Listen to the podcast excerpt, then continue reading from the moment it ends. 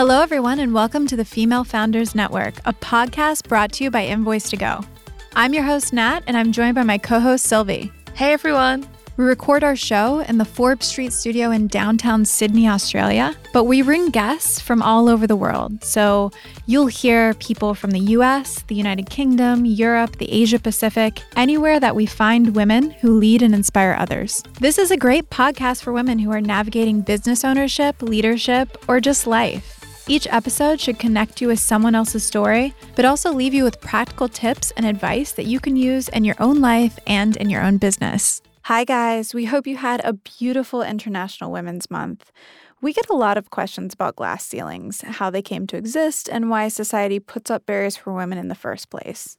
For those of you who weren't gender studies majors, we've put together this easy overview of the history of patriarchy in society, as well as what other options might look like, and things we can all do to create a more equal society for all genders. We hope you enjoy the episode.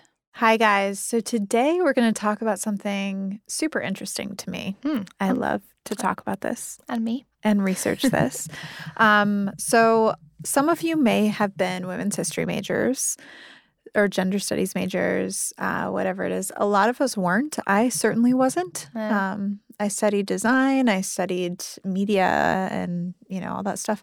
I never studied gender studies in university or any formal place. I kind of feel like I would have loved to have studied gender studies. I know.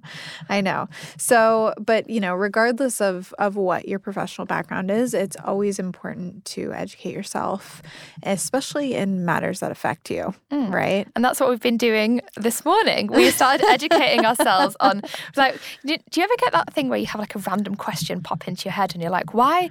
Why is something the way that this is? Like, what, why do things happen in a certain way? And today's question that popped into our heads was, why does the patriarchy exist? Like, how did that even come about?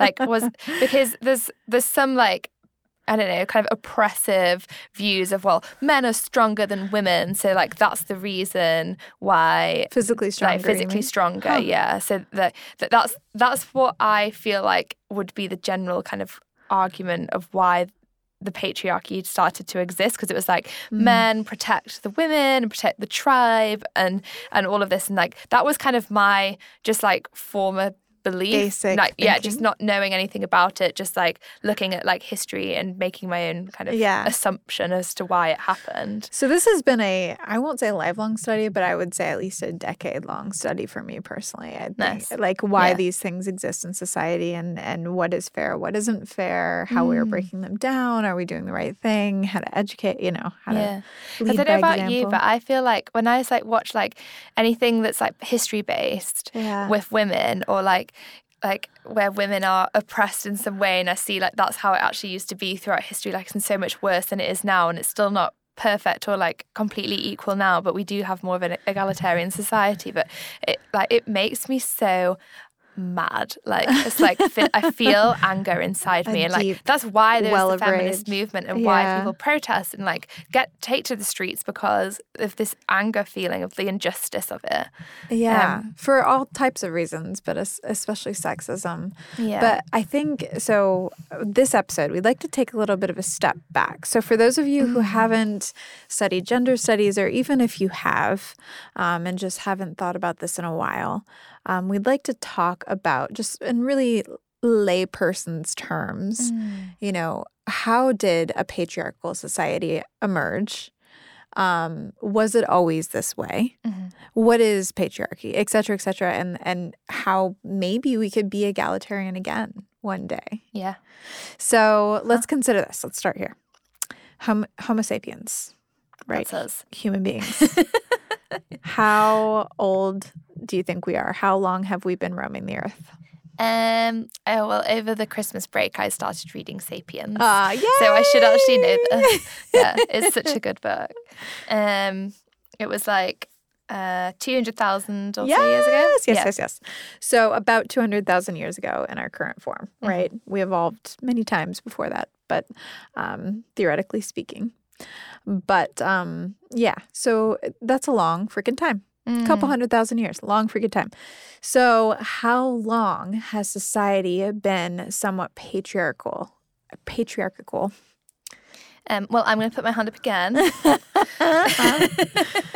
um, so this really surprised me, but Mm. um, is it around twelve thousand years? Yes, yeah, that yes, was what yes. we. Yeah, So let's go back for a second. Let's just talk about what does patriarchy actually mean, right? Yeah. Because I think there are a lot of misconceptions about the word.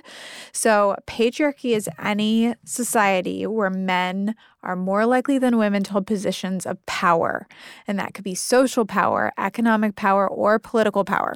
Yeah. So it doesn't mean that men are terrible, horrible, you know, yucky people who are trying to hold us down. No. Some might be, right? yeah, But it just means that they've got an advantage, an unfair advantage in society, yeah. right? Because of the way that our society has been constructed over thousands and thousands of years, and like Yeah. the converse of this then would be a matriarchal society where a, where women would have more like sway in social, economic, and political issues. Right. And so for for those women out there who might be listening to this and might be thinking, "Oh, but we can we can do we have the opportunity. We we go to university at higher rates now or we can do whatever." And you don't think that the patriarchy still exists. I would the my favorite um, kind of um, moment of clarity of this is really you know, think about our government in mm-hmm. the US, right? Congress. Yeah. What percentage of Congress is female? So as of January 3rd, 2021, there are 122 women in the US House of Representatives, making women 27.2% of total US representatives. Guess what percentage of the population we are? Hmm. 51. There's more of us. so everyone who's like, hey, we have women in Congress now. We don't have a proportion of women even close to equal the proportion that we we take up in society as hmm. human beings, right? So that is patriarchy. Men are more likely to hold those positions. We are not equal. We are still not equal. Mm-hmm. We just got a female VP, VP, vice president, not president, vice president mm-hmm. right? And it is 2021. Yeah. you know, we're one of the last, last countries in in modern the modern world that to to have a female leader of any sort. Yeah, so I'm so I, I'm so glad and so it's just so amazing that Kamala Harris is now VP and like we have a, a woman and a woman of color as vice president in the US. Yep. But I did I did kind of take a moment to think like the first female prime minister in the UK was in like the 70s. Yeah. That was 40 years ago. Yeah. And it's just like yeah, it's so interesting how it has taken this long Mm. and and like the glass ceiling and and what it took to actually get to that point. But Yeah. obviously, it's great that there is progress and that we are seeing more women um, be involved in politics and like actual positions of power and have influence. Um, and it's slowly changing Mm. because we are more aware of this and wanting to change and, and have more representation for women. Yeah, yeah. Mm. I personally, as an Amer- a woman who grew up in America and who has now lived in different places in the world and traveled a lot of the world, I still think that America is, or I've come to realize more and more every year that America is one of the most patriarchal societies Mhm. in the world. Yeah. Um, And you know, I've had lots of conversations with people about why, but Yeah. um, you know, it it really is. But in general, and this is what we kind of found from this like this research for this episode that we're doing, is that Western societies, although we think of ourselves as like the forerunners and at the forefront of technology and like all of these amazing changes that are happening in the world, but actually Western societies are the most patriarchal as well. So how did this happen? Mm. Sylvie, do you know it happened? well, I was there at the time, so I can tell you. Sylvie is twelve thousand years old. and that's the twist. Uh, plot Um, twist. so hunter gatherers. We used to be hunter gatherers. Human beings, for the majority of history, Mhm. were hunter gatherers. What does that mean? That means that we relied on mobility to sustain ourselves. Hmm. Right. Yeah. So basically, the practice of the hunter gatherer lifestyle is to move around, Mhm. right? Move with the the seasons in order to either hunt to sustain us or to gather, right? It's super simple. And in this society, there was actually egalitarian partnerships. Really? Yes. So, what did that mean? That meant that when a man and woman came together, Mhm. They could either choose to live with her tribe or with his. Yeah. It was both choices were equal. Wasn't there also the um the fact that like you didn't always know who was the father of the children because That's another theory. so like as a society like the tribes would Mm-hmm. all take care of each other in an equal way and there was no kind of ownership of like family units it was kind of the tribe all together So, in some tribes, you would have, um, you know, more uh, sexual openness. Mhm. So, you'd have maybe multiple partners instead of just one. Mhm. And so, you know, all of the, it was the tribe's children, right? Like yeah the mothers would all help each other um, care for young children. The men wouldn't necessarily know which kids were theirs and which, technically, biologically, I guess, yeah and which were not. And, you know, everybody would take care of everyone. There were some tribes like that. Mm. So, what that meant was, you know, if you were a mom and you just had a little baby and your milk dried up and you couldn't feed it, you just hand it to the next mom. yeah And there you go. Well, survival. And, and I guess it worked because we, we because are here we are. Hundreds of thousands of years this kind of thing worked. And you know societies were different all over the world but uh, they were basic hunter-gatherer societies. So they were living from the bounty of the earth. They were only taking what they needed.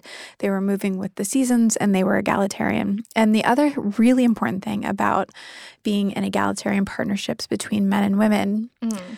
was that if someone was abusive or oppressive the woman had the power to leave she could go back to her tribe if she was in his tribe, or they'd already be in her tribe because they chose to live with her tribe. yeah And so, you know, this guy would have a, a much harder time being being crappy to her yeah it's so amongst her people. It's honestly so interesting because then, like, how did it go from that, which seems kind of like Hmm. what we're trying to get back to now, 12,000 years later? It comes down to corn and beans. really? what do you Yeah. Wait, So- what? Basically, um, we, I don't think evolved is the right word. No. us human beings, we went from being hunter gatherers to living in agrarian societies.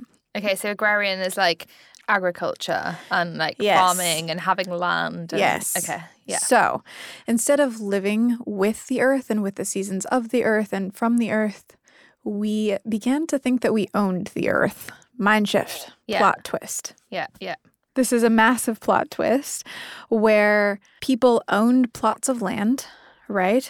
Mhm. And communities and economies were based on producing and maintaining resources and goods from that land, right? Mhm.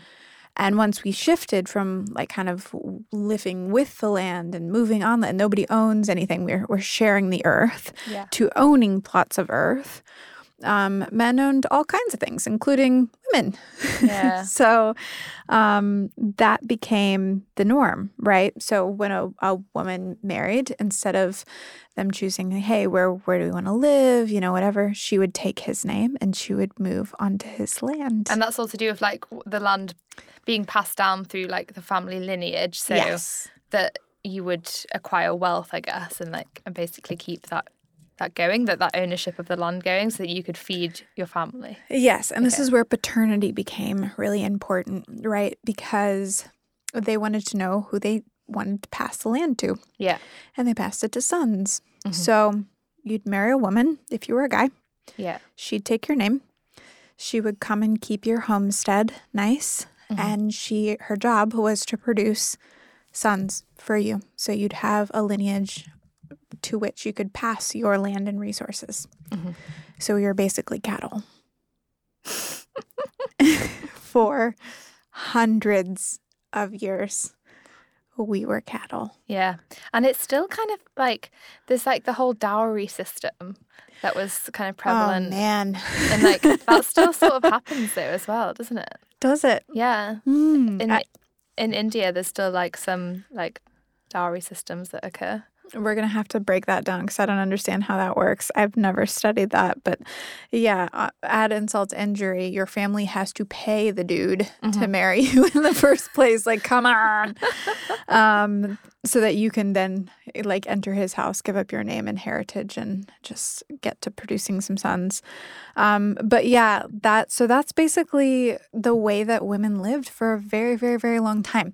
Mhm. And one of the things that I get asked all the time, or people, you know, people who work in this space or talk about these kinds of things get asked, why does this matter now? Mm. Right? Like, why does this matter? How- Well, men don't own us now. why does Wait, what? But it's like the reason why our society now is the way that it is. Like it's why like when we get married we take no like it's still normal to take a husband's name. Like I just took my husband's name. But when we had this like huge discussion about it, like what what are we gonna do? But we want a shared family name. Mhm. And then it was just kind of like, oh well, I'll take your name. what if you had liked the sound of your name more? Would he have taken yours? Um I don't know. He we did discuss doing a double barrel. We didn't Mhm. like the I they didn't like the sound of our, a double barrel name. Yeah. just didn't like just wasn't something that either of us really liked. I quite like his name. But it did I really like struggled with it. And I really struggled with the idea of being given away at a wedding. Mm. Um, and I had an elopement, so that didn't even like come into play. But th- like there's so many rituals in marriage that are still kind of this patriarchal um like you know giving giving a woman away as property yeah. asking permission to marry like like a lot of people are like oh it's so lovely and traditional in my opinion i find that really problematic that you should like get permission from a father to be able to marry like well, even the white dress being associated virginal. with virginity, Yeah. like a woman's, um, you know, like purity yeah, her signify- yeah. purity was equal to her value for a Yeah. very long time, so that you knew that if she had babies, they had to be yours. if you break it down like all of these kind of traditions that we think are like so beautiful are actually like steeped in the patriarchy and like stuff that we've just come to accept. So I think mm-hmm. it's I think it's important to keep questioning. And it and doesn't like- mean that you can't take your husband's name, Yeah. but you have to make the conscious decision and kind of know where things lie, right? Yeah. And that's so you can you can decide, you know, what traditions and what what is worth it for me to keep Yeah. and what do I not want to keep Yeah. in my life, Yeah. you know, or what do I even want to kind of work to change in society. Mhm. So I um I don't know if any of you know this, but my name is not really Brown. My last name is not really Brown. Secrets coming out. Yeah, I um kept my ex-husband's last name even after we were divorced because it was my children's name. Yeah. And you want to it's the family unit. Yeah. Yeah. And so I look at it as having my children's name. Yeah. That's Yeah. that's a good way of Yeah. But the the interesting thing, so okay, so we talked about how in hunter gatherer society, women were free to leave. Mhm. They were equals, you know, they could live with either tribe, etc. And then once we changed in agrarian society, it became more patriarchal, and women joined the man's tribe, if you will, Mhm. his his homestead, and took his name and kind of gave up her own identity in order to fulfill his legacy. So we think of that as being like a really old thing, like oh, it hasn't been like that forever, blah blah blah. Yeah. Well, technically, you know, men haven't owned women in a very long time in the same way. Mhm. But it was just with the legacy of Ruth Bader Ginsburg that Yeah. women could get access to the things that they needed to actually leave a husband if they wanted to. Yeah. So there were are small ways that you could still hold a woman back even when you're saying, "Oh yeah, you can leave. You can divorce your husband. We're not going to make it illegal for you to divorce your husband." Mhm. Well, what if you could leave, but you couldn't get a credit card without your husband's permission? Yeah. So then your husband has something to hold over you, Mhm. right? Well, you're going to have no access to money. Well, you don't have an education, you don't have your own career, you can't get a credit card, you can't, you know, get your own mortgage, you Yeah. can't this and that. So, women like Ruth Bader Ginsburg Mhm. fought for these rights for women Mhm. and just got them passed in the mid 70s. Yeah. That is not that long ago, guys. I know. That is just crazy to me. yeah. Yeah. So you have to be really cognizant about how long these patriarchal practices were in place and Yeah. how long we were oppressed in these different ways yeah. so that you can notice the ways that women are still oppressed and the ways that we're still breaking through. Yeah, definitely. So I thought like that it was really interesting to like think about how in the Western society we've been used to this patriarchy. Yes.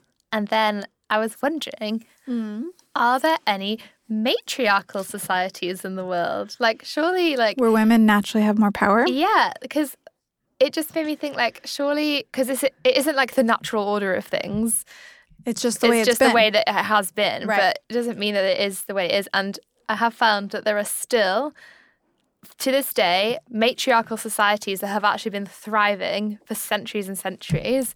And they are based all over the world, but they are actually mainly more indigenous tribes. So they live in like their own kind of pockets. And, there's Mm. and the- are these tribes hunter gatherer? um, there's like some, yeah, I guess so. Yeah, they probably are or like maybe living more in, in tune with the earth? more in tune with the earth. Yeah, definitely. Interesting. Um, like there's the tribe um, in I, d- I think that's um, how I'm pronouncing it properly is Mosuo in China, and they're Mm-hmm. they practice Tibetan Buddhism, and they're a matriarchal tribe because their lineage is traced through all the women in in the family. Yeah. So like pr- property, so they do do still have like land ownership and property, but it's just passed down the female line, and they don't marry. Huh. So like it's more like based on like women like raising the children and like having the property and stuff like that. Hmm. So and that's like happening these days and there's there's still around 40,000 people in this in this particular tribe. There's a few other examples as well. The most interesting one um, that I found is the Umoja tribe in Kenya. And this is a tribe that was founded in 1990. And um, what Umoja means is unity in Swahili. And it's basically a village where women who have experienced sexual or gender based violence can come to. And there's literally no men allowed in this village, it's just all women. and they and they just like look after each other Yeah. and all live together in, in a place of, of peace and So they, they can feel safe. Yeah. That makes so much sense. I know, but it also makes me so sad because it's kind of like they've formed this tribe as a as a response to this patriarchal like belief that men have power over women And can and can do what just they want. do sexual violence towards them as a way of displaying their power. yeah. Um, wow. Yeah. I mean, the thing about that is trauma from these things is so prevalent and sometimes takes an entire life to Mm, recover from yeah. an entire lifetime. So they basically created a safe space where if this trauma exists, you can come in this land of women, if you will, village Yeah. of women, and be safe. But what do you think is then like the best way? Obviously, we want an egalitarian society because, like, with matriarchal societies, it's just like the same thing where like there's like property ownership and like all of this goes through like the women. Right. So, how does an egalitarian society exist in like a like dystopian future, or just like hopefully in the next like few years? Like, is it dystopian? uh, it feels like it. sometimes. Um, I well, here's the thing about feminism and about you know female empowerment that I think often goes misunderstood, mm-hmm. and it's like it. Most women that I know who fight for women's rights and empowerment, they are not looking for a world or to create a world where women dominate men. no. They're looking to create a world where equal opportunities and an equal power structure exists for all genders. So obviously we don't want to have like a kind of split. We want to have equality and like what real equality is. Yeah. And it's not something that I think we can be like, oh, in the future, hopefully we'll have equality. Like we want to actually like make it happen now. Work So- towards it. Yeah, like Yeah. what are, in your opinion, like some ways that we can achieve that? So we talk a lot about like taking our husband's name, right? Like this really has nothing to do with a name. you know, we've talked a lot about it as a symbol of men owning women, but really it doesn't matter whose name you take. Um, it's more about how you choose to live your life every day. Yeah. Right. So like the first thing is if we think about um, you know, the the layoffs in the US specifically due to the pandemic. Um, women were laid off in droves compared to men. I think in the month of December it was like 156k Yeah. women being laid off and men actually gained jobs Really? the same month. You're gonna you guys are gonna have to Google that, but yeah, it was a really, really bad. Women were losing work at a much faster rate.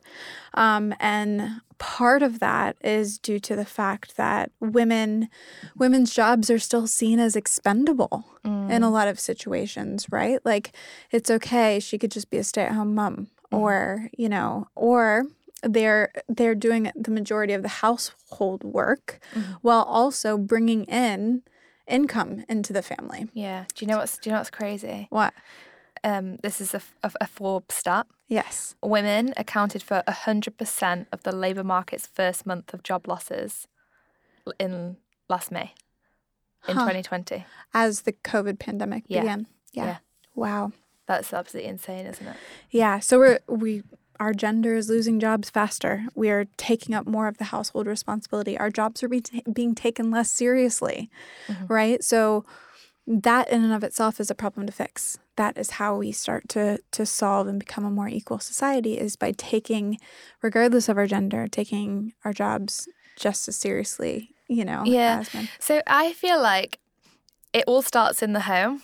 Mhm. and it's kind of like a bottom up thing where like when you work from the bottom you get up to the top because we actually need like some laws to change some laws are changing and it's becoming more favorable but Yeah. what's actually like needs to change as well is like the societal norms that we've practiced over generations of for example like the household chores of not being shared like as equally so as women what we need to be kind of demanding change in is the fact that it, with your partner, you're not expected to be the like cleaning and, and cooking, for example, or looking after the kids. Your expectation of a partner is that you're doing it together. And Yeah. and and like setting that expectation. And as a generation, we need to keep setting that expectation and that's going to be a bit of a struggle sometimes, I think, because of the way that it's an ingrained belief that Yeah. we should have, that not even that we should, but that we do sometimes take more of the chores. But I, I don't think that that is how it is in every relationship. And we need to start having setting expectations that actually, like, every adult living in a house has the same responsibility for Yeah. the upkeep of that house. And as a male, you don't help your wife with the household chores, you're contributing to the house. And it's Right. this like change in language. Right. Well, and, and attitude and disposition. Mm-hmm. But the thing about it that we have to keep remembering, we are the first, and by by we, I, I'm talking to millennials. There are a lot of millennial listeners, Mm-hmm. um, but millennial women. Um, and some Gen X women are really the first um, generation to really completely break the norm to the point where just as many women are being, or more now actually, are being educated at the university level. You know, um, women are starting to out earn their husbands a lot more than they used to. So it's it was a shift that has been happening for a long time, but it's now super prevalent, Yeah. right? So like at at this point, you know, for us to be, you know, working this hard on our careers and and in some cases bringing in more to the family household, at, like when it comes to finances or at least an equal share, like w- for us to be doing all of the housework as well Mhm. is just insane. That's Yeah. an insane thing. Like what like what what what could be expected there? Yeah. I also think like there's like really like subtle ways that there's not equality for men and women um in like and you must be conscious of this as well Yeah. being um pregnant is that like there's not equal baby changing facilities in That's true. That's true. Um they're always in women's bathrooms. right. And there's like this kind of just expectation that like the woman will take the baby and change the baby. Yeah. And that is so unfair on men. If you're a single dad for whatever reason, Yeah, or what do you do? are just split up and you're looking after the kids. or if you just want to be an equal contributor to your parent kids' Yeah. well-being, like yeah, you don't have to be single. You don't have to be split up. You, you just you're a dad. Yeah, period. you're like you're, you're an active and involved dad who takes Yeah. care of their kid. Like you should be able to change your kid too. yeah, Yeah. And that's sexist towards men and women, right? So it's like Yeah. a little thing in society that creates an expectation. yeah. So we need to advocate for equality in those situations and making sure that that's how we can have full equality of like sharing, like raising kids and having like re- like having household chores. I think it's really interesting how I've noticed a sh- noticed a shift in advertising. And I think this is really great is that nowadays you see a lot more like domestic products actually um, they use men in the ads. Yes. So like someone's doing the washing at home, Sometimes it's the dad, sometimes it's the mum. But it Yes. used when I was growing up, it always used to be Always white woman with smiley face, with tiny waist, and like just yeah. brushing and mopping and, and looking really happy about it. looking And- happy. And somehow she's still got a perfect body after having like three kids. And she's got her makeup on too. And a It's- blow dry. yeah and a perfect blow dry. Yeah. Weird. Weird huh? Another huge huge thing is proper support for families mm-hmm. right? So basically if women are not guaranteed maternity leave benefits they're going to be held back in their career mm-hmm. if families do not have proper support with childcare, the wim- woman is going to bear the brunt of that burden, mm-hmm. right? She's going to be the one who has to give up her job in a lot of scenarios. So, you know, having an infrastructure whereby you are not properly supporting families really holds back women Yeah. that is a huge thing that we can fight for and advocate for regardless of where we live is the proper support for families and parents Mhm. in general right Yeah. um, the other thing is um, crisis um, ab- advocacy for support for women in crisis Okay. situations. So, domestic violence, no one should ever be in a situation where they can't afford to leave an abuser, right? Or they can't afford to leave even an emotionally or mentally abusive relationship. That's it, because domestic violence isn't just physical violence, it's also like coercive behavior or manipulative language and, and emotional abuse. Like there's so many different levels. Yeah. Um, and it is domestic violence. Although like you don't want to admit it, like it is like when someone is like that. So I think that's quite hard to deal with. Their abuse comes in many, many forms, but Mhm. the idea is that when women don't have those resources, right? Like when we aren't offering them shelter, when we aren't offering them in the most extreme situations, when we aren't offering them assistance if they have to leave with young children or something in tow, Mhm. you know, we are trapping them in potentially dangerous situations, whether it's mentally dangerous, physically dangerous, emotionally dangerous, we're trapping them. Yeah. So how do we like kind of sort that out? Because like some some of these actions are like individual levels that you can like actually deal with in your own life, and then some are more like systema- systemic kind of things that Well, you have to vote for. For those of you living in a democracy, which is Yeah. most of you, voting. So, and here's the here's the kicker, right? You cannot just vote for a woman assuming that she supports these issues. Mm-hmm. And that's the hard thing. So there are women candidates that will seek to like strike funding for domestic violence shelters or or things like that. So really dig in, do your research. If you care about supporting women in society and you care about these things, make sure that you are heard with your vote. Mm-hmm. And we talk about voting all the time. Yeah. we talked about it especially right before the election, but it's really important to actually do your research before you vote and understand the implications of that vote. Yeah. And the last thing, you have to be actively anti sexist. Mhm. What does that mean? I'm putting my hand up. Um, Do it. It means calling out bullshit chauvinist attitudes. it does. It does. So basically, you, uh, you know, just as we need to be anti racist and actively, actively say, hey, that's not okay. Here's why it's not okay. I'm against that. I don't support that. When Yeah. we hear people around us doing and saying bad things, we need to do the same thing with sexism. Yeah. Right? We cannot keep silent people belittle women. Like we cannot do it or belittle you as a woman in a way that's particularly misogynist or sexist. Like you're allowed to stop and say, "Hey, that's not okay. yeah. Here's why that's not okay." You don't have to apologize for yourself. You don't have to, you know, um, ignore it. You don't have to be sweet about it. You don't even have to smile. Yeah. you don't have to say, "Oh, that's okay. You didn't mean it." You don't have to do any of that. Yeah. But you do have to stand up for yourself because every single time you stand up for yourself, you are standing up for all women. And that is a Maya Angelou quote, not mine. I love that. Yes, it's true. Yeah, it's true.